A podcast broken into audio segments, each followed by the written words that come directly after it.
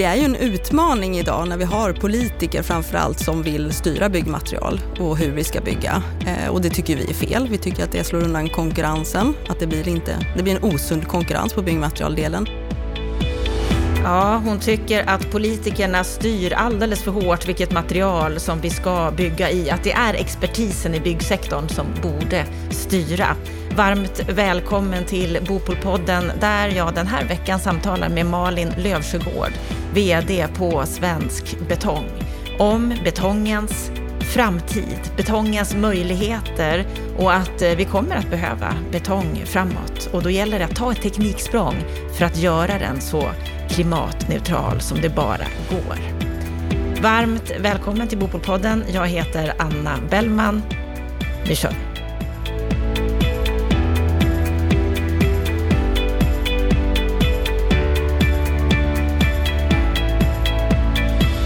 Betong är vår tids viktigaste byggmaterial som gjort för att tänka långsiktigt. Det har lagt grunden till hållbar samhällsbyggnad, är en del av våra liv och behövs även i framtiden.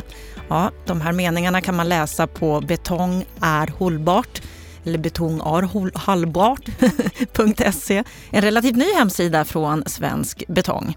I en tid när mer och mer fokus läggs på hållbarhet så ska vi prata om just betong. Någon kanske lyfter på ögonbrynet, men det gör inte vdn för Svensk Betong. Hon tycker att det här är alldeles självklart. Varmt välkommen till Bopolpodden Malin Lövsjögård. Tack så mycket. Malin, vad är din sinnesstämning idag? Den är glad och framåtsyftande. På vilket sätt då? Nej, men jag försöker tänka möjligheter eh, se hur man kan ta sig an ett problem och komma vidare. Eh, det var ju behaglig kyla ute. Jag halkade inte på vägen hit eh, och jag löste några problem på förmiddagen och kläckte några idéer. Du väljer att se glaset som halvfullt? Ja, precis. Alltid. Härligt, då ska vi göra det under den här stunden vi har tillsammans också. Vi sitter just nu i en studio där det alldeles nyss borrades för att de renoverar en lägenhet ovanpå här. Förmodligen borrar de genom betong. Ja, vi får se om vi blir störda under det här samtalet, men just nu är det tyst, det får vi njuta av. Du, det är lite speciellt att träffa dig här idag, för du och jag, vi är nämligen födda på exakt samma dag. Men, den 16 maj. Hur känns det för dig att du om bara drygt ett år är 50? Eh, ja, men det är klart att man kan undra vad åren går. Så, jag har nog ingen åldersnoja utan försöker istället tänka att eh, det är ju bättre att fylla ett år till än att inte fylla år mer. Även här är glaset halvfullt alltså. Precis. Ja, det är också någonting som som eh, sammansvetsar oss kan man säga då, förutom att vi är födda på exakt samma dag. Det är nämligen det första som står om dig på Wikipedia. När jag läste på om dig så såg jag att, att, att, du var född också den 16 maj 1972. Sen står det att du är en tidigare svensk moderat riksdagspolitiker. 2008 till 2010 så var du ersättare för Mikael Sandström och sen efter valet 2010 så blev du ordinarie ledamot av Sveriges riksdag, ledamot i trafikutskottet, suppleant i EU-nämnden. Förutom detta så har du också varit på Trafikkontoret i Stockholms stad och innan det på dåvarande Cement och betonginstitutet som forskare bland annat. Det låter ju upphetsande. Betong och Cement och betonginstitutet. Men sedan nio år tillbaka så är du VD på Svensk Betong. Du har en gedigen bakgrund. Och jag tänker det här med betong kontra riksdagspolitiker. Är du politiker eller är du mer betongare? Vad skulle du säga? Nej, men jag skulle säga att jag faktiskt är mitt emellan. Det låter som ett eh, dåligt politikersvar faktiskt. Men, men eh, jag har inte eh, liksom närt någon politisk önskan när jag var ung eller drevs av det, utan mer utav att eh, ja, men driva utvecklingen av de delarna. Och eh, kom in på politiken och fick fantastiska möjligheter och erfarenheter på ganska kort tid, som är kanske få förunnat. Eh, men jag känner också att jag, att jag tycker om det här överbryggandet mellan politiken och näringslivet och samhället. Att förstå båda sidorna av det och det tycker jag väl egentligen är det som är det mest spännande. Eh, sen så tycker jag ju att betong är väldigt kul, eh, utvecklande så. Så att på det sättet så tycker jag att jag sitter på en väldigt optimal roll. Jag får ju sitta precis med ett ben egentligen i båda. Jag är ju inte en politiker som idag. Eh, men jag jobbar ju väldigt nära politiken. Och, och du driver påverkansarbete? Precis. Mm. Du saknar inte att vara en renodlad politiker? Nej, men det är klart att ibland så, så är det ju eh, tycker man ju saker. Och det är klart att som politiker har du möjlighet att förändra. Eh, sen är det klart att det är tungt också att vara politiker. Eh, det är tuffa beslut, det är prioriteringar. Eh, vissa saker tar väldigt lång tid, vissa saker kanske går snabbare. Eh, det är inte helt lätt eh, heller. Men det är klart att ibland så tycker i alla fall barnen kanske att jag låter lite väl politisk i vissa saker.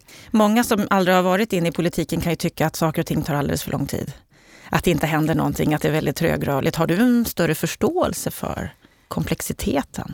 Ja, men det har jag. Just att eh, man förstår processerna eh, och med all rätta, vissa saker tar alldeles, alldeles för lång tid. Men man ska också förstå att mycket av politiken, i alla fall som jag har sett, det är ju en form av kompromisser. Man ska komma överens. Eh, man är ju sällan ensam att vara den som får bestämma. Så det handlar om att hitta en väg framåt. Eh, och sen är det ju många avvägningar man ska göra, prioriteringar det är ju kanske ibland lite enkelt att stå utanför och tycka att nej men det är klart att ni i kommunen skulle besluta om det här, det kan ni väl göra väldigt snabbt. Men det finns ju både en fram och baksida av alla, alla förslag och alla beslut så att det är ju avväg, avvägningar man ska göra. Så på det sättet kan jag nog tycka att man, jag ska inte säga att man ska ha en politisk värnplikt, men, men, men det har gett en väldigt stor förståelse också för de utmaningar som finns och man ska också komma ihåg att en majoritet av alla politiker är fritidspolitiker. Det är mm. ju ingenting de har vare sig tid eller ersättning för till daglig basis, utan det är ju ganska få politiker som har det som en heltidssysselsättning. Och de som vi framförallt eh, tittar på i den här podden, det är ju de som är på riksnivå, ofta även på kommunal nivå i vissa mm. fall självklart, men som ändå har det som sitt yrke och, och, och har en mycket mer vad ska man säga, bestämmande mm. eh, kraft. Och om, om, du då ska försöka lämna lite av det här förståendet och, och, och titta utifrån ändå, hur tycker du att dagens politiker sköter sig när det gäller Nej, men jag tycker att de behöver jobba på bättre. Eh, de eh, behöver ju våga fatta beslut, men de också, måste också se samhällsutmaningarna. Eh, men det är klart, vi har ett politiskt landskap också där vi har väldigt många politiker. Det finns splittringar och olika frågeställningar. Men, men det är väl det här som också gör att jag kan känna att det, å ena sidan så kanske jag passar lite bättre mitt emellan.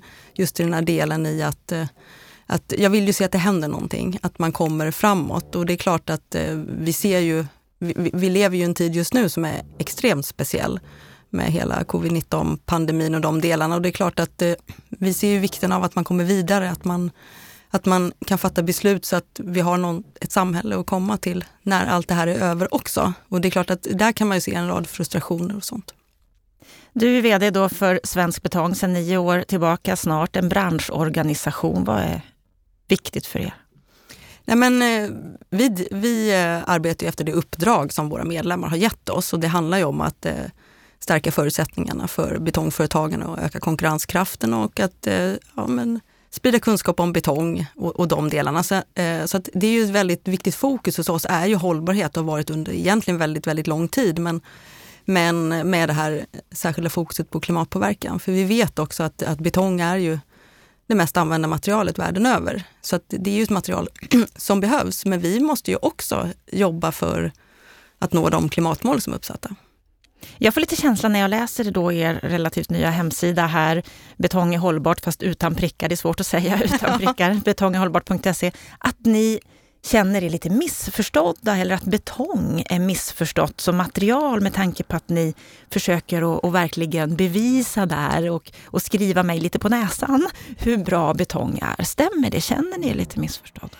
Nej, men det är ju en utmaning idag när vi har politiker framförallt som vill styra byggmaterial och hur vi ska bygga. Eh, och det tycker vi är fel. Vi tycker att det slår undan konkurrensen, att det blir, inte, det blir en osund konkurrens på byggmaterialdelen. Eh, men vi är ju också ett material med en väldigt lång tradition som har jobbat med olika hållbarhetsfrågor, egenskaper, att, att vi ska bygga någonting som håller väldigt länge, att det är långsiktigt hållbart. Eh, och vi har ju också en resa i att, att föra fram informationen om vad händer faktiskt i vår bransch? Vad gör vi? Eh, vi sitter ju inte och rullar tummarna och, och, och, säger att ja, men betong behövs, vi behöver inte göra något, utan det är en väldigt hög aktivitet. Och det är klart att eh, vi måste vara på tå för att nå ut det också. Och det är en utmaning att göra det. Eh, det finns ju en hel del fördomar och att man kanske inte riktigt, eh, ja, lite förutfattade meningar så. Mm. Vi pratar ju allt mer om att bygga exempelvis fler bostadshus i trä. Det har vi haft uppe här i podden. Det är många som är förespråkare på det. Att vi ska öka byggandet i trä. Kan det vara så att betong har fått ett, ett sämre rykte på senare tid? Nej, jag skulle inte säga ett sämre rykte, men det är klart att eh, vi verkar då på en marknad där eh, andra, eller då politiken, vill, vill gå in och styra byggmaterialen. Det vill säga vi får inte ens en chans att visa vad vi går för. Och där vi tycker också att det är väldigt viktigt att eh, det är expertisen i byggsektorn som ska avgöra. För eh, om det vore så enkelt att man visste att just ett material eller en byggmetod är den generellt bästa för, för klimatet, ja, då hade allting varit väldigt enkelt. Men när det inte är det, och för oss är det väldigt viktigt med just det här fakta, vetenskap och det kan man väl säga att det finns väldigt mycket tyckande i samhället rent allmänt och det är klart att eh, då blir det väldigt frustrerande också när vi ser att ja men vänta lite, vi kanske måste titta på livscykelperspektivet. Eh, byggmaterial är inte rakt av utbytbara med varandra. Och det, det, är lätt att liksom få den bilden när man tittar i hur kommunikation och sådana delar ser ut idag. Men vad beror det på, tror du, att, att politikerna då går in och tar en större roll här och bestämmer hur det ska vara? Vilket material som ska användas? Ja, det beror väl på att vi har en eh, stark eh, tradition av skogsindustrin i Sverige. Eh, stora, det kan vi läsa om i media ganska mycket nu, nyligen. Eh, lobbyarbete och påverkansarbete, det jobbar vi också med i, i betongindustrin. Eh, skogen är en väldigt viktig exportvara för Sverige. Eh, många är skogsägare, det finns de intressena. Eh, vi har väl också varit kanske för dåliga, om vi backar bakåt ett antal år, i att faktiskt prata klimat och betong. Eh, vilket vi har jobbat väldigt mycket med tillsammans med våra företag. Att föra fram den delen. Eh, men vi kan ju se det i hela samhället egentligen, just det där att man väldigt gärna kanske vill hitta enkla lösningar på problem. Att man vill eh, ja, men tror att ja, men vi gör så här. Eh, och, och, det är klart att där är det lite frustrerande då eh, att man ser att, eh, som vi tycker, och politiken har fingrarna i syltburken och verkligen ska detaljstyra eh, i den delen, när vi ser att eh, det, det, är inte så enkelt. Utan vi tycker att det handlar om rätt material på rätt plats och att alla byggmaterialen behövs. Många gånger så vet vi att betongen står sig väldigt starkt gentemot andra material, men vi måste också få möjligheten till det. För oss handlar det också om att ska vi nå klimatmålen och bygga verkligen långsiktigt hållbart, då måste vi också verkligen göra det och utvärdera det vi ska bygga. Att se till att det är hela byggnaden, det är inte bara en del av den eller, bara ett ingående material. Att man förenklar väldigt mycket och det är klart att det är, det är en frustration i den, men där måste ju vi kavla upp armarna och jobba på. Men vilken, vilken roll ska politiken ta då? Hur ska de förhålla sig? Men politiken ska sätta upp ramarna, eh, möjligheterna. De kan ju gå före med till exempel upphandlingar, att de ska styra. Att, ja, men man har ju satt ner klimatmål till exempel till 2045. Eh, det är ju ett led, men, om, men att sen gå in och detaljstyra exakt hur ska vi nå det? Det är där vi tycker att de inte ska vara inne, utan de ska sätta förutsättningarna, har, driva på i utvecklingen. Vi kan ju ta för att inte ha någon polarisering mellan material så kan vi ta det här med, ja, om vi får kalla det för vanlig betong kontra det som nu kommer väldigt starkt klimatförbättrad betong. Då vill ju vi se att eh, det är det som, som blir styrande, att, att man har upphandlingar som driver mot minskad klimatpåverkan. Borde vi bygga mer i betong? Ja, vi borde bygga mer med klimatförbättrad betong. Så att vi verkligen minskar klimatpåverkan. När jag då går in och läser på er, er, er hemsida här så hittar jag en folder om 13 sanningar om betong. Bara positiva argument. Bland annat då att det är ett naturligt material, 100% återvinningsbart, att det håller längden, att det tål fukt, att det inte möglar, att det inte brinner, sparar energi, bland annat. Vackert och formbart, står det också. Vad skulle du säga, vad är de stora fördelarna med betong? Nej, men de stora fördelarna är just den här väldigt långa livslängden som gör att när du bygger med betong så får du en beständighet och en robusthet som gör att det blir en långsiktig hållbar, hållbarhet. Men det gäller också att använda materialet på det sättet. Om du tänker dig cirkulära flöden och cirkulär ekonomi, att en betongstomme den bygger du inte för att du ska riva den efter 50 år, utan den ska stå i minst 100 år. Att använda det materialet på bästa sätt. Eh, och sen är det ju så att med betongen får man en rad andra egenskaper som vi lyfter fram i just de här 13 sanningarna. Då. Mm. Och då undrar jag, 13 sanningar, finns det ingen nackdel? Nej men den som har, man kan säga som är, och det som vi egentligen jobbar mest med i betongbranschen, det är ju då att vi måste få ner eh, klimatpåverkan. koldioxidutsläppen. Och det är ju framförallt vid tillverkningen av bindemedlet cement då, eh, som är den om man säger, delen som är, vi behöver jobba med. Betong är ju ett, ett material som har utvecklats under väldigt, väldigt lång tid så att man har ju eh, sett till att skapa ett material med väldigt många goda egenskaper. Sen är det klart att som alla material så måste man ju se till att man använder det på rätt sätt och att man har betong på rätt plats, att man ser till att man eh, behandlar materialet väl och då, då har det många goda egenskaper. Jag läste på lite om det fanns några nackdelar med betong och, och då var det en, en argument som kom upp i det här med arbetsmiljön och säkerheten kan vara sämre för att på vissa arbetsplatser i vissa inomhusmiljöer så är det särskilt stor risk att människor ramlar eller halkar och i vissa fall gör sig illa. Och jag har ju ett betonggolv i mitt hus och jag kan säga att min hund gillar inte det. Nej. Han ramlar på det här eller halkar runt på det här golvet. Är det här någonting som man kan motverka eller är det en nackdel som man får leva med? Nej, men det beror på om du tänker att du har ett betonggolv så är det klart att beroende på hur du har polerat det så blir det ju halare. Men, Vi har polerat det för mycket med andra ord. Precis, eller så får du gå med icebugs eller någonting.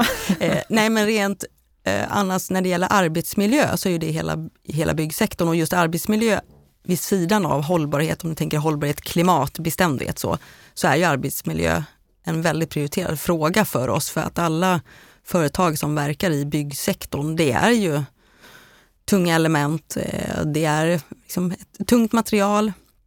Eh, du jobbar i en sån miljö där det finns, och det är egentligen det är inte bara specifikt för betongen utan det är för alla byggmaterial. Man är på en byggarbetsplats och när man jobbar. Så att de frågorna ligger väldigt högt upp hos oss där vi jobbar med våra medlemsföretag. Och vad är viktigt här att, tänka på?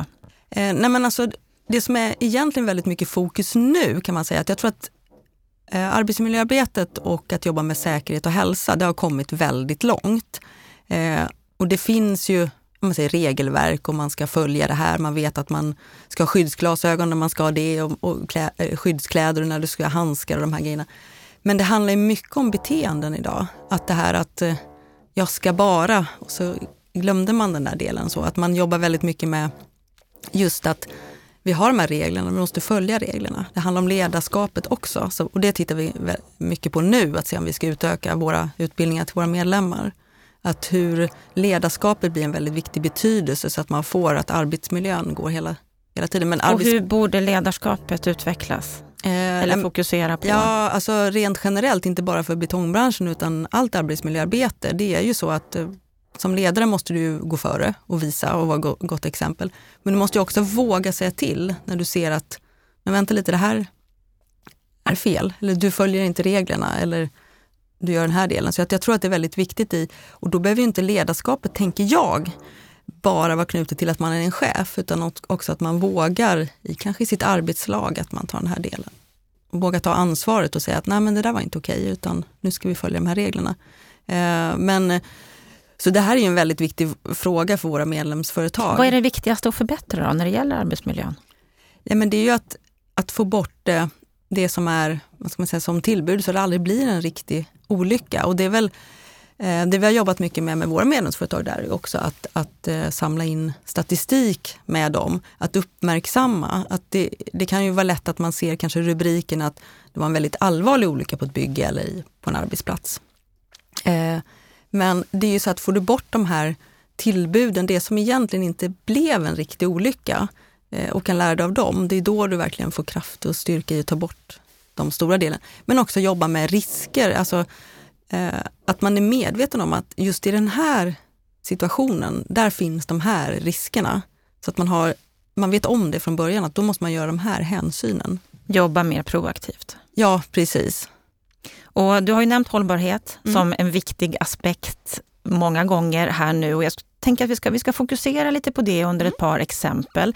Bland annat har vi den senaste tiden kunnat läsa en hel del i media. DN bland annat har lyft upp detta med att svenska snabbjärnvägen skulle kunna byggas på pelare i luften där Trafikverket utreder en helt ny teknik. Mm. En för Sverige, ska vi säga, helt ny teknik. Inte ny i Japan och Kina, för där bygger man järnväg på pelare, på betongpelare. Mm. Och genom att göra det så bedömer många experter att miljarder kan sparas i byggkostnad och det har ju regeringen efterlyst. Och dessutom så blir byggtiden betydligt kortare. Och många experter menar ju att den här pelartekniken, den driver ner även underhållskostnaden för järnvägen. Då.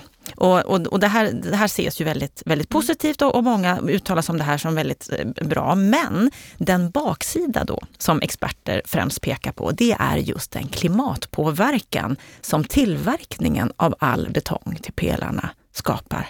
Vad säger du om den invändningen? Ja, men, men så är det ju. Du behöver ett material för att bygga. Eh, och oavsett vilken typ av konstruktion du ska ha så måste du ha med det i beräkningen. Om jag tillåts kan jag säga att jag stod ju faktiskt när jag var politiker och debatterade höghastighetsjärnväg där 2008 till 2010 och just det här. Och jag kan säga att då saknade jag just den här debatten i att om man pratar som en klimatåtgärd så måste man ju också titta på hela projektet på den delen. Nu ska vi inte fastna i den. Eh, det jag kan se här är ju att eh, man måste ju titta på livscykelperspektivet på en sån här konsumtion och se hur man löser det. Alltså det här är ju intressen som ska vägas mot eller för varandra. Eh, men jag ser också en väldigt stor möjlighet, för det vi jobbar med i betongindustrin och cementindustrin just nu, det är ju att, att ställa om, att få ner klimatpåverkan. Eh, och då är det ju cementet som står för ungefär 90 procent av betongens klimatpåverkan. Eh, där behövs ett tekniksprång för att nå hela vägen. Vi kan ju i princip halvera klimatpåverkan i, redan idag med att man jobbar med klimatförbättrad betong och resurseffektiva konstruktioner och de här delarna, framförallt inom husbyggnad. Men kan man också få till sådana här stora byggen så får man ju också incitament och möjligheter. Det vill säga Trafikverket skulle ju kunna ställa krav på att det ska vara en, en betong som släpper ut minimalt med, med, med koldioxid. Det vill säga man får hjälp med det här tekniksprånget som behövs och eh, ja, finansieringsmodeller. Och de, jag, jag kan inte finansier, finansieringsmodeller i detalj, men det blir ju ett stort tryck i, i den här delen. Så det skulle påskynda utvecklingen menar du? Ja, det skulle det kunna göra, så man kan se det från det hållet också. Eh, och det händer ju mycket just nu i hela betongbranschen och cementindustrin också. Med nya cement med lägre klimatpåverkan och Skanska pratar ju om sin gröna betong. Ja, De ska ju också komma med förslag på de här pelarna. Precis, så att jag tror att, att blir det också den här typen av projekt så driver det på. För det är lite det man kan säga det här att om vi får på oss att nej men vi ska inte bygga med betong och vi ska inte göra det, då hämmas ju också en utveckling. För vem vågar satsa på utveckling av sin produkt och sitt material om man inte vet att man får vara med och konkurrera om att få bygga med materialet. Eh, men om man tänker i att här kan ju man använda instrumentet offentlig upphandling till exempel. Men, men vad krävs för att komma dit då att det här blir ett material som ni verkligen kan stå för ur ett hållbarhetsperspektiv? Men vi har ju en färdplan för klimatneutral betong till 2045. Eh, och att eh, 2045 ska all betong vara klimatneutral och 2030 ska det finnas på marknaden. Och det är kopplat till cementindustrin i Sverige. Eh, vi har ju bara en cementtillverkare, Cementa, och de har ju också en färdplan då eh, att 2030 så ska det finnas cement som möjliggör klimatneutral eh, betong. Och det är ju det som vi jobbar efter och ska ha Ja, våran plan den ligger fast fortfarande och där kommer det ju nu eh, väldigt glädjande besked från Norge. Där norska staten har ju tagit ett mycket större grepp och varit med på hugget så att där kommer man ju nu inom bara ett par år ha en, en cementtillverkning med den här nya CCS-tekniken, det vill säga att man fångar in koldioxid. Eh, I första skedet lagrar den. Eh, I senare skede så har man ju tänkt att man ska kunna hitta sätt att återvinna den här koldioxiden för den behövs ju i en del annan, annan industri. Då. Eh, och eh, de satsningar som görs i Norge, det är ju samma koncern som den svenska tillverkaren finns Så vi skulle kunna dra nytta av det de Ja, och så gör det är där. ju det man jobbar med, att cementa då, framförallt på cementfabriken i Slite. Så att det finns ju alla möjligheter, men jag tror också att kan man då få eh, stora projekt, att, att politiken tar bort sin hand från att välja byggmaterial eller eh, styra på den delen, men istället styr det efter eh, att man jobbar med hållbarhets, eh, ja, Mm. hållbarhetsmålen. Det, det jag tänker när jag läser om de här, den här snabbjärnvägen Mm. då, som skulle kunna byggas på betongpelare är att den skulle kunna stå klar 2030. Men Mm. betyder det då att om vi inte har betongen klar för 2030, den här riktigt klimatneutrala, då, då kommer de pelarna att vara med lite sämre betong? Nej, den kommer inte vara sämre, men, men all, all, all den betongen kanske då inte kan produceras med, med klimatneutral betong. Men samtidigt så om det då blir drivkrafter på ett annat sätt eh, så är ju ingen blir ju gladare än vi själva i branschen om det här arbetet med färdplanen går snabbare än vad vi har lagt ut från början. Men då behöver ni rejäl order helt enkelt för att komma dit? ja, men jag tror att det, det, kan vara en drivkraft. Jag tycker att man ska ha med det när man tittar på de här delarna. Och jag vet att det har framförts från lite olika håll att, eh, som, som några skäl till att bygga eh, järnvägen. Så.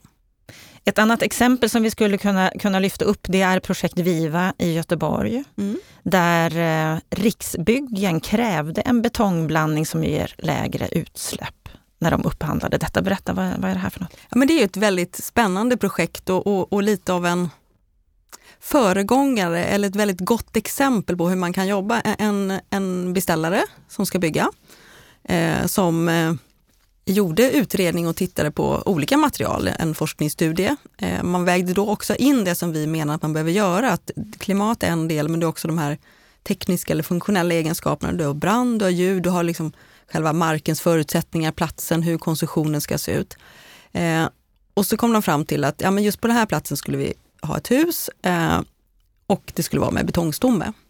Eh, men då gick också Riksbyggen in och tittade på att ja, men vi vill ju också bygga mer hållbart än vad vi gjort innan. Eh, och då jobbar man ju tätt med eh, cement och betongindustrin i att hur skulle vi då kunna göra? Hur kan vi ställa krav? Hur långt kan vi komma? Vilka parametrar kan vi skruva på? Så det var en väldigt aktiv beställare med en samverkan kan man säga, ja, i princip hela värdekedjan. Så att man tog ju fram i den här forskningsrapporten hur man skulle kunna göra. Och sen när de gick ut i upphandlingen, då var ju det definitiva krav. Så att den betong eller de betongleverantörer som lämnade anbud fick ju inte sen komma tillbaka och säga att ja, nej, men vi tog en annan betong, utan de har ju verkligen ställt krav och det är så vi vill, därför har vi lyft upp det. Och nu är det jättekul och glädjande att det kommer fler och fler sådana projekt. För det visar ju också att i Alltså att det var enkla grepp kanske är lite förmätet, för, för, för jag, jag gissar att det har varit en hel del arbetsinsatser från alla parter. Men ändå relativt enkelt så kunde man just i Viva minska klimatpåverkan med ja, lite drygt 30 procent, bara genom av att man jobbar som en aktiv beställare och med materialen och vågar då testa vad är möjligt enligt standarder och byggregler som finns. Så det tror jag är ett eh, väldigt viktigt föregångsexempel som vi ser att fler tar efter och som vi väldigt gärna lyfter fram. Något också som kan skynda på det här, tänker jag, det är ju de kommande klimatdeklarationerna. Alltså att från 1 januari 2022 så finns det krav från regeringen på att byggherren ska upprätta och lämna in en klimatdeklaration vid uppförandet av en ny byggnad.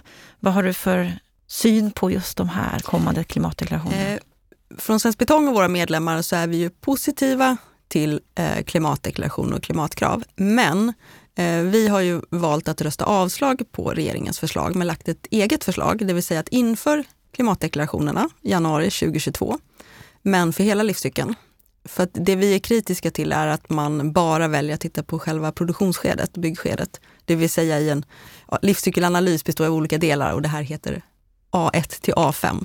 Eh, vi tycker att man, man redan från början behöver jobba med hela livscykeln. Sen har vi förståelse för att det kommer vara en resa för många, ett lärande att kunna göra de här analyserna, men att då var vårt förslag att man jobbar med scenarioanalyser. Så att ja, vi är positiva till att man gör det. Jag tror också att när man väl sen tar nästa steg och de kommer upp i hela livscykeln, eh, då kommer också alla få se att det finns inget, ingen byggnad som inte släpper ut någonting. Vad är det i livscykeln ni saknar? men vi vill ha med drift och underhållsskedet. Eh, vi vet ju att eh, i driftsskedet så tar ju betongen tillbaka en hel del koldioxid i det. Ja, det är en kemisk process som, som heter karbonatisering. Vi har ju också det här med livslängden. Eh, vi tycker att det ska vara minst 100 år när man tittar på, på livscykelanalyser och byggnader. Eh, du har hela återvinningsdelen också. Eh, och det är ju, tittar man på driftskedet så, så har det ju, om vi backar bakåt, så har det varit väldigt mycket fokus på energieffektiviseringar och de delarna. Det vi kan se här nu är att ja, man har kommit långt där, men man kan inte släppa det. För det är ju väldigt viktigt att vi har med oss helheten. För att tittar vi på betong till exempel, så är det ett, eh, ett material med väldigt lång livslängd och då ska du använda livslängden liksom fullt ut tycker vi. Eh, men det är också ett eh, material som har värmelagrande egenskaper och det är klart att då ska du använda det så har du energieffektiviseringen. Och det är klart att tar du bara byggskedet eller produktionsskedet då får inte vi med våra, liksom den här långa livslängden och alla det delarna. Det som är de stora fördelarna. Ja, precis när man tar sammanvägningen så att säga. Så man kan säga att eh, tanken med klimatdeklarationerna är bra, men regeringen borde ta ett lite större grepp. Ja, man, bo, ja man, borde ha gjort det från, från början, var vårt förslag. Kommer de kunna göra det tror du till 2022? Eh, eh, nej, det kommer de inte göra. Förslaget som, som ligger, det kommer en proposition här i slutet på mars. Eh, och den ligger bara på A1 till A5. Sen finns det ett förslag på Boverket att gå vidare 2027. Så att för regeringen har sagt att man ska gå vidare med hela livscykeln. Så där kommer vi jobba på att det verkligen blir hela livscykeln. Eh, mm. i den Du har mycket kvar att göra för att bedriva påverkansarbete. Ja, men det finns här. alltid någonting, både i det stora och det lilla, som man måste, måste jobba med och driva på. Och du var ju med i de här byggsamtalen de senaste hos Per Bolund, när han fortfarande var mm. bostadsminister. Hur, hur var det samtalet tycker du? Eh, ja, jag var ju där på, på det så företrädde jag byggmaterialindustrierna för de har ju varit i ett vd-byte då.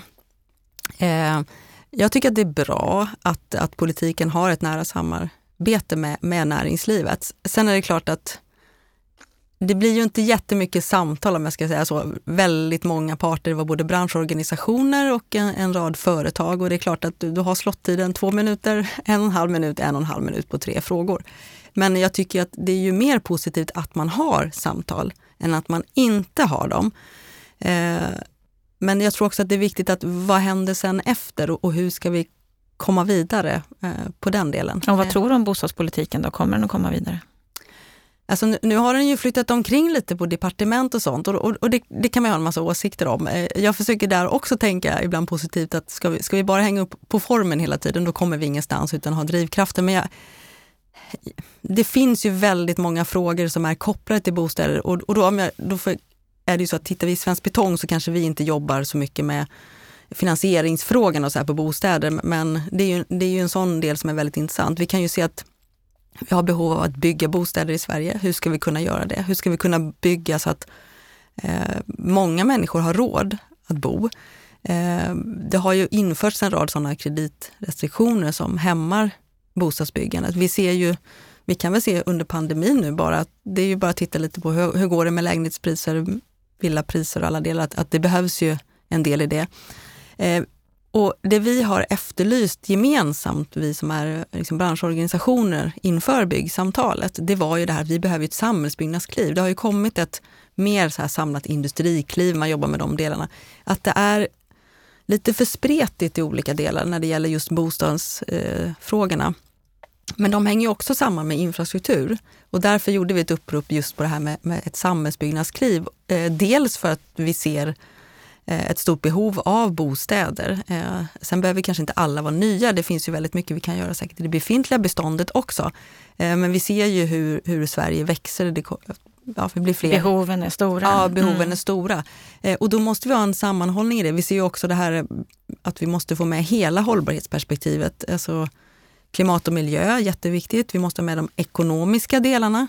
Eh, för jag tänker att det blir också det som blir det här ner i, i liksom plånboken till den ja, men, hyresgästen eller bostadsrättsinnehavaren. Eh, men också de sociala faktorerna, att hur bygger vi samhället och hur gör vi?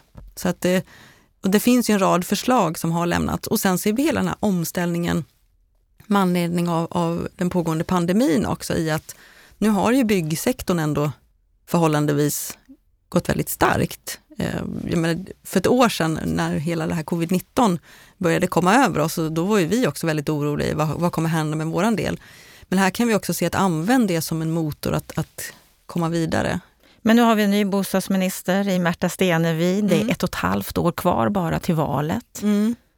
Kommer hon kunna åstadkomma något tror du? För att ta det här klivet, eh. eller påbörja klivet i alla fall. Nej, det var lång äh, paus. Ja, det var en lång paus. Mm. Jag tänkte så här, nej, jag har ju sökt Märta Stenevi för möte men hon har inte återkommit än. Jag kan väl i sig förstå att hon har många förfrågningar. Eh, men det är klart att hon har ju inte fått en portfölj som är renodlad bostadsfrågorna heller. Eh, sen har hon ju andra delar i sin ministerportfölj som är som, som liksom kommer in på bostadsfrågan, det här med jämställdhetsfrågor, segregation och sådana saker som hänger ihop i den delen.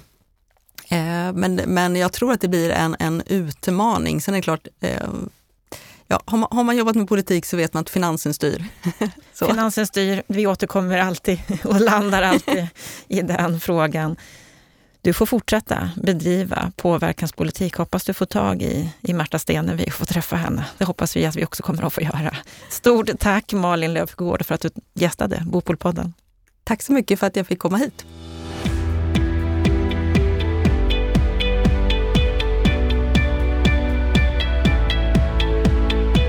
Då har vi hört samtalet med Malin Lövsjögård. Ja, vad säger du Stefan Attefall om det här samtalet?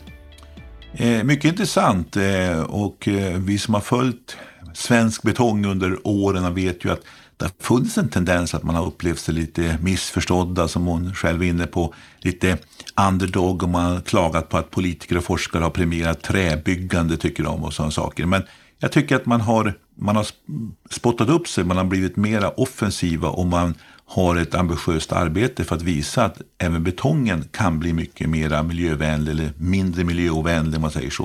Och hon har ju helt rätt i, vi kommer att behöva betong i framtiden. Det är en viktig del, inte minst för dess långa livslängd och robusthet som hon själv är inne på. Hon är ju väldigt kritisk till att politiker styr vilket material vi ska bygga i. Har hon rätt i den här kritiken tycker du? Ja, alltså det, och det finns en klåfingrighet tycker jag ute i kommunerna där man börjar liksom, det är en sak om man säger så här att man vill testa någonting eller man vill prova någonting, men man börjar ha stora bostadsområden när man säger att det här ska man bara bygga i trä exempelvis. Vi vet att träet är, träbyggandet är något dyrare än eh, betongen, eh, men man glömmer ju bort att det handlar inte bara om exakt vilket material, material man har. För det första så kan ju många trähus innehålla mycket betong också. Därför att man har stommen av betong och man har grunden av betong och liknande saker. Men, men man tar inte det här helhetsperspektivet på klimatpåverkan på hela ska säga, byggnadens eh, livscykel. Därför att det handlar inte bara om materialval, det handlar om, som hon själv är inne på, hur betongen produceras. Det handlar också om logistik och transporter. Jag menar, har du en betongfabrik i närheten av platsen du bygger eller, och, och så tar du träet kanske från Österrike eller från norra Sverige så blir ju också transporterna en viktig faktor för klimatpåverkan exempelvis. Och sen är hon inne på det här med återanvändning och liknande saker. Så att, det är inte säkert att ett material alltid är bättre än det andra materialet. Men hur ska politikerna agera här? Ja, men hon är inne på helt rätt saker där. Vi måste ha spelregler som premierar utveckling och forskning och sådana saker. Och ställa krav på exempelvis livscykelprocessen i en byggnad. Inte styra enskilda material i enskilda hus vid enskilda tillfällen. För då blir det den här typen av inhopp som man gör som inte främjar en en, så säga, en riktig utveckling. Det kan, bli så här, det kan ibland bli absurda, också eh, märkliga konsekvenser.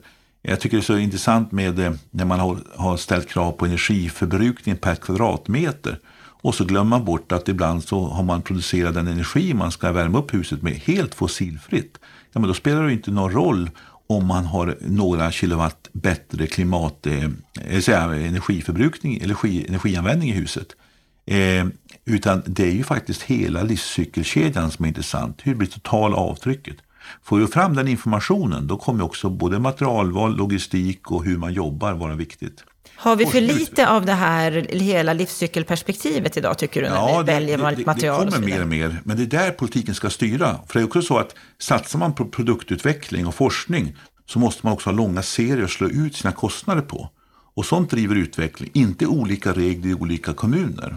Så att jag vill varna för det här med att man på kommuner börjar ha träbyggnadsstrategier som innebär att man ska bara bygga i trä på vissa områden. Dessutom är de träbyggnadsstrategierna ganska märkliga ibland.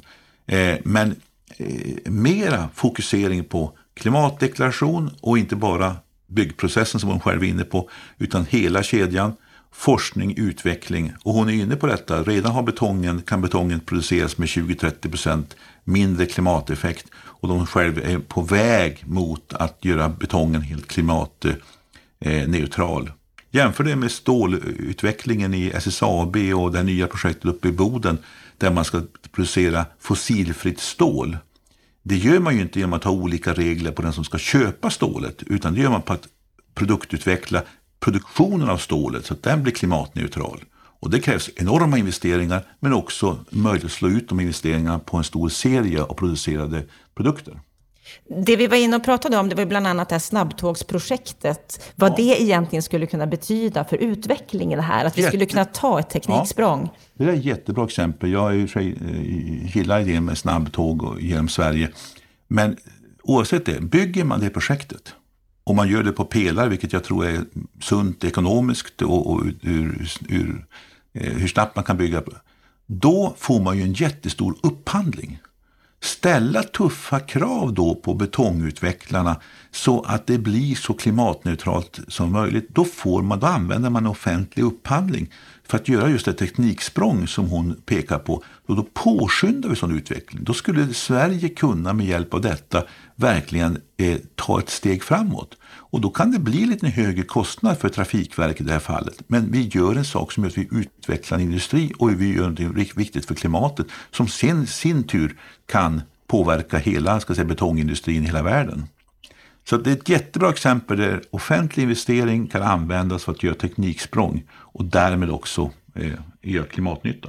Vad tror du själv, kommer vi se den utvecklingen? Kommer det bli den här lösningen?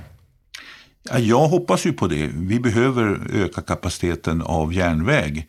Eh, vad diskussionen egentligen kommer att handla om det är vilken typ av eh, järnväg vi bygger ut. Men eh, jag tror också att när tekniken bygger på pelare är det mycket smartare. Du slipper mycket markproblem. Du får lägre underhållskostnader. Du får mer betong, ja, och det har en negativ klimateffekt. Men eh, kan du då använda det här som ett tekniksprång så tror jag det blir faktiskt någonting som är bra för klimatet även långsiktigt. Så om vi får se mer av den här klimatförbättrade betongen framåt, kommer vi då få se mer betong, tror du, framåt? Vi kommer behöva betong, vi kommer behöva trä, vi kommer behöva stål. Vi måste ha alla de här komponenterna om vi ska bygga hus till människor, om vi ska bygga infrastruktur och andra offentliga lokaler. Så att vi kan aldrig räkna bort någonting. Sen tror jag personligen och jag tror att det är nog klokt också att trä, andelen trä ökar jämfört med idag. Men vi kommer aldrig klara oss enbart med trä. Så att vi behöver blanda och behöver använda materialet där den passar bäst. Jag menar, Trähus kan bli alltför, eh, om de blir höga, kan bli alltför vindkänsliga. De kan inte, kanske inte bli tillräckligt stabila. Man behöver betongkärna för att eh, både tyngden och för, för hållfastheten och robustheten.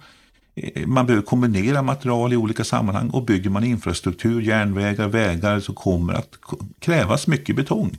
Jag menar, vi kommer aldrig komma undan det.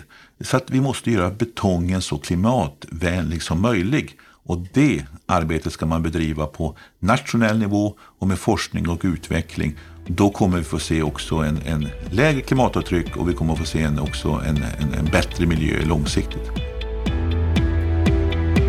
Politikerna behöver ge förutsättningar så att det blir rätt material på rätt plats, att vi får se hela livscykelperspektivet i samhällsbyggandet framåt. Då har vi hört samtalet med Malin Löfsjögård och Stefan Attefalls kommentar på det. Då är det dags för en repris av veckans Aktuellt från i fredags. Vi börjar veckans Aktuellt med en debattartikel i Göteborgs-Posten som Björn Wellhagen, VD på Mäklarsamfundet, har skrivit angående att det är människor som hindras att köpa lägenheter. Vad är det han ger uttryck för här, Stefan Attefall? Ja, Mäklarsamfundet har ju gjort en undersökning över hur amorteringskraven slår för ett antal vad han kallar samhällsbärande yrkesgrupper, poliser, lärare och barnomsorgs och vårdpersonal. Och så har han gjort ett antal räkneexempel där med eh, gymnasielärare och sjuksköterska med barn, en undersköterska med ett barn. Och då tar han fram sina siffror som exempel att ett polispar med två barn och en gemensam månadsinkomst på 69 800 Eh, de nekas bolån för att kunna köpa en genomsnittlig villa i Göteborg eller Kungsbacka. Och han har också exempel från fritidspedagoger och så. Alltså det, det är hur bolånetak, amorteringskrav och liknande saker slår mot olika grupper, ganska normala inkomsttagare. Och visar på hur, hur effekten blir av amorteringskraven helt enkelt. Och det här är ju inget nytt, det är många som har visat på effekterna. Finns det något ja. nytt i det, i det han säger här? Nej, det är väl snarare att han visar på att det här också berör Göteborg och Kungsbacka och att han har gjort konkreta räkneexempel. Eh, och det här visar ju på att eh, de här ska säga, kreditrestriktionerna som vi har, de får fördelningspolitiska konsekvenser. Och de kommer inte alltid fram i ljuset och de här förnekas ju lite grann av, av exempelvis Finansinspektionen. Det, det skojiga också i detta är att man läser kommentatorsfälten under. Så ser man ett antal så vanligt folk som då tycker om detta. Och hur man generellt sett på många ställen liksom, liksom är kritisk mot det här. Dels så tycker då många, ja mäklarsamfundet vill bara sälja dyra villor. Men eh, eh, sakargumenten ska man värdera efter sakargument, inte efter vem som, vem som är avsändare. Men det, det, oron ligger i att vi har för höga priser och att vi har för mycket skulder. Men ingen reflekterar över att skälet till att vi har faktiskt många eh, höga skulder, det är att priserna är höga därför att vi har låga räntor. Och vi har goda balansräkningar hos hushållen. Och då har Lars-Erik Svensson och många andra visat att eh, folk har ju faktiskt mycket tillgångar och man har god förmåga att betala räntorna. För räntorna är låga och ser ut att vara låga lång tid framåt. Därför har vi höga skulder. En hög skuld är ju inte ett problem om man kan betala räntorna och om man har en god balansräkning, som har buffertar. Och där finns i folk en, tror jag, svårt att ta in att man faktiskt eh, har, kan ha en hög skuld och ha god ekonomi samtidigt. Men det är väl inte bara folk, tänker jag, som har svårt att ta in det här, för det är ju retoriken från politiskt håll. Ja, och det är den retoriken som Finansinspektionen med flera eh, kör med. Och den går ju hem, den har en viss klangbotten. Därför att intuitivt så tycker du ju att priserna är höga och folk har höga skulder.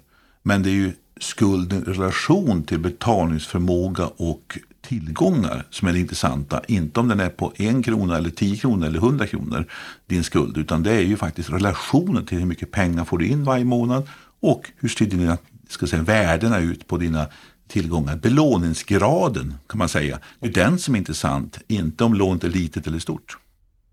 Och här har ju Villaägarnas riksförbund, deras chefsekonom Håkan Larsson, gått ut och kritiserat Riksbanken för att de ju skapar en osund marknad. Ja, och det är intressant att villaägarna oroar sig för höga villapriser. Eh, det borde gynna deras medlemmar. Men hans poäng är ju att det är inte bara låga räntor utan eh, Riksbanken köper ju också mycket eh, bostadsobligationer. Och när man köper bostadsobligationer så hjälper man till att pressa ner räntorna. Och därmed blir räntorna låga och därmed stiger också priserna på exempelvis villor. Så att vad, vad Håkan Larsson menar är helt enkelt att vi har en alltför expansiv, en alltför ska vi säga, aggressiv penningpolitik och han vill ha mer balanserad penningpolitik för att få en lugnare utveckling på, på eh, villamarknaden. Det som är intressant är ju att han pekar ju faktiskt på det viktiga sambandet. Det är ju att den räntepolitik som förs den är en av de viktiga orsakerna till att priserna stiger tillsammans med att folk har pengar i plånboken och har god efterfrågan. För det är faktiskt också sanningen. De som är inne på den här köpta marknaden och, och, som kan köpa nya bostäder, de har ju ofta fasta jobb och har en god ekonomi. Och det tillsammans med låga räntor driver ju också priserna. Och lägg därtill då coronaeffekten, när vi kanske söker oss mera mot exempelvis villor och större bostäder. Därför att vi, vill, vi, vi jobbar hemifrån och vill vara, vi är mer hemma idag än förut. Hur borde Riksbanken agera i det här läget som vi är i just nu för att det inte ska bli den här osunda prisökningen? Jag, jag, delar ju uppfattningen att Riksbanken ska ha en expansiv penningpolitik när vi inte har ett inflationshot. Eh, men det är klart att hur aggressiva de ska vara i det avseendet, det kan man alltid diskutera. Eh, jag tycker ju att man kanske Eh, ska vara lite lugnare, exempelvis på att köpa bostadsobligationer, för att ha en lite mjukare politik. Men å andra sidan, Riksbankens uppgift är att hålla inflationsmålet, det är deras huvudfokus. Politikens uppgift är att därutöver se till att vi får en fungerande och balanserad bostadspolitik. Och det är väl där min största kritik ligger, att eh, politiken inte tar ansvar för helheten och väger av det ena mot det andra, utan liksom låter det här bara vara. Så att om eh, politiken skulle ta sitt ansvar så skulle Riksbanken kunna fortsätta på det sättet de gör och det skulle bli en bättre balans? Ja, eller att de kan modifiera sina insatser utifrån att politiken gör sitt. Men eh, jag tycker riksbankschefen och, eh, och många andra eh, har rätt i när de säger så här att vårt fokus är det här och politiken måste ta sitt ansvar. Och indirekt så säger de att politiken gör ju inte det. Och det är sant. Det, det finns ju inga grepp från politiken för att försöka hantera den här situationen. Utan tvärtom, man, man, man, man låter passivt utvecklingen skena. Och då tvingas kanske tycker sig då Finansinspektionen tillgripa mer och mer restriktioner och då får vi den här eh, situationen att den som är inne i systemet har god balansräkning, har eh, gjort kanske reavinster tidigare, de kan köpa vidare och må ganska gott. Men de som ska in på bostadsmarknaden, de står och slår på en port som tyvärr är stängd för dem. En annan sak som vi ska ta upp här, det är två politiker, två KD-män, Larry Söder och Hampus Hagman, som på bostadspolitik.se har skrivit en debattartikel där de varnar för ökad EU-inblandning i bostadsfrågorna. Ja, det som är intressant med den artikeln det är ju dels handlar det här om att det, det, det, man känner kanske till att det, det, har blivit ett beslut om att vi ska ha en social pelare i, i EU. Och så finns det kritik mot att man då börjar blanda in arbetsmarknadspolitik och många sociala frågor i den här diskussionen. Eh, det de pekar på det är då en rörelse som finns inte minst i Europaparlamentet om att också bostadsfrågorna ska in i EUs beslutsfattande på olika sätt. Eh, exempelvis har Socialdemokraterna i Europaparlamentet krävt att E, en EU-plan för bostäder till ett överkomligt pris. Nu ligger det här långt bort i tiden, men rörelsen är åt det här hållet och det kan bli så att man gör mer och mer saker. Det som är intressant tycker jag, är att diskutera vad innebär det om vi skulle få mer av EU-inflytande över svensk bostadspolitik? Ja, det skulle innebära att vi gick, går en utveckling mot mer av ska vi säga, marknadshyror men också mer av social housing i olika former. Det vill säga man, man har särskilda bostäder för grupper som har det svårare att komma in på bostaden, bostadsmarknaden. Eh, subventionerade hyror och, på olika sätt. Det här är ju en tradition som finns ute i Europa men som vi i Sverige har undvikit. Vi har valt den här allmännyttan, vi har valt att ha en eh, hyresmarknad som ska vara öppen för alla och vi har förhandlade hyror. Vi har en annan tradition. Man kan tycka fel, rätt eller fel, men man ska ju räkna med att får vi mer av EU-inflytande på svensk bostadspolitik så kommer det att bli också mer av eh, ska säga, krav på att Sverige anpassar sig till en, den generella bilden ute i Europa och vårt självbestämmande försvinner.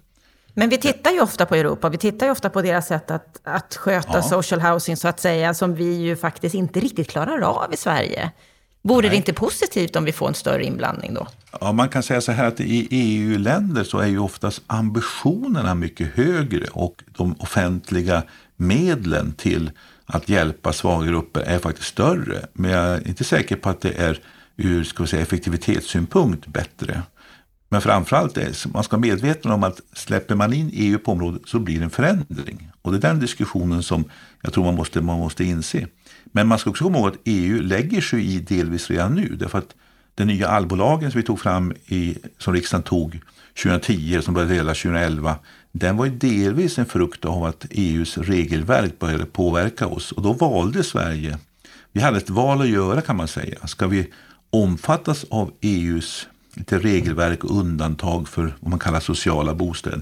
Nederländerna hade ett liknande system som Sverige. De valde att gå in i EUs eh, på något sätt regelverk lite mera, eller det som EU-domstolen då eh, ansåg vara förenligt med konkurrensregler och liknande saker. Och kunde ha lägre moms på exempelvis hyror, de kunde ha vissa saker. Vi valde istället tvärtom att göra, säga att allmännyttan ska jobba på samma villkor som den privata fastighetsmarknaden. Eh, så vi vill inte gå in i det regelverket, men vi var tvungna att anpassa vårt regelverk lite grann. Man fick inte hålla på att subventionera exempelvis kommunala bostadsbolag eh, som man ville och sådana saker. Eh, som en del hade gjort tidigare. Så att vi har redan påverkan. Investeringsstödet som exempelvis är stora flaggskeppet för nuvarande regering, det måste godkännas av EU för att det då är ett undantag från de här ska säga, konkurrensreglerna, statsstödsreglerna som finns inom EU. Så att vi påverkas redan idag och frågan är, vill vi bli påverkade mer eller vill vi ha självständighet? Ja, det avgörs av hur vi förhåller oss till den sociala pelaren och hur Sverige agerar. Har vi ett val där? Jo, det har vi ju, men eh, jag tror att man måste vara inse att släpper man upp en dörr för den sociala pelaren så kommer det fråga på fråga. Och sen, vi har ju stora debatter nu exempelvis som, eh, på arbetsmarknaden om det här med med eh, att fack och arbetsgivare ska förhandla löner och inte ska ha statliga minimilöner. Det känner sig många hotade av just nu på grund av nya EU-direktiv som är på gång. Så att det är, det är en rörelse mot mer EU-överstatlighet på gott och ont. Mm. Vad vill vi? Och den debatten som de lyfter här i debattartikeln, den ska man ta på tidsstadium och inte vänta tills allt är klart. Då får vi följa den debatten, för den lär ju fortsätta. Det sista vi ska ta upp i veckans Aktuellt den här veckan, det är privat initiativrätt i PBL. Det blir en lagändring från 1 augusti i år, en regelförenkling. Ja, det är en, ett, ett, eh, redan tidigare så har man ju då haft en regel som har sagt att man kan begära planbesked, det vill säga jag vill veta, kan jag få påbörja ett planarbete? Och så får man en tidsplan, eh, ungefär då kan vi börja, ja eller nej. Eh, nu eh, kommer då ett lagändring som säger att man ska också kunna begära att få veta vilket planeringsunderlag krävs. Eh, eh, man ska också kunna begära yttrande från Länsstyrelsen och få reda på Länsstyrelsens preliminära bedömningar. Och det här skapar då förutsättningar för att du både ska veta vad kommer att hända när planarbetet dras igång men också själv kunna förbereda. Vilka utredningar måste man göra? Kanske man kan dra igång dem själv, bekosta dem själv eh, och därmed skapar man både ska vi säga, förutsägbarhet och man kan förbereda sig och därmed påskynda själva detaljplaneprocessen. Eh, det här är en eh, välkommen sak som jag tycker är positivt och byggföretagen de hyllar ju att det här är ett steg åt rätt håll. Och eh, jag tycker det här är ett exempel på en regeländring som, som är positiv och som kommer på vissa håll att vara viktig och bra. Helt enkelt. Så positivt för bostadsutvecklare att den här regelförenklingen Ja, det vill jag påstå. Eh, det, det, löser inte alla problem, men det är ett viktigt steg och det tycker jag är bra att den här typen av små men viktiga steg hela tiden tas för att man successivt ska flytta fram positioner, göra det helt, processen förutsägbar och eh, förenkla den på olika sätt. Ja, det är bra med regelförenklingar. Det kommer att gynna bostadsutvecklarna på ett positivt sätt. Och när det gäller EU-inblandning i bostadsfrågorna så får vi se till att följa den debatten och att den förs. För det är dags att den gör det nu. Och sen har vi det här med kreditrestriktionerna. Att människor med vanliga löner inte har råd att köpa en villa på grund av de kreditrestriktioner vi har. Det är ju en fråga som vi har följt länge och som vi kommer att fortsätta följa. Är det så att du vill förkovra dig, då går du in på bostadspolitik.se och läser mer där. Med detta så önskar jag dig en trevlig vecka.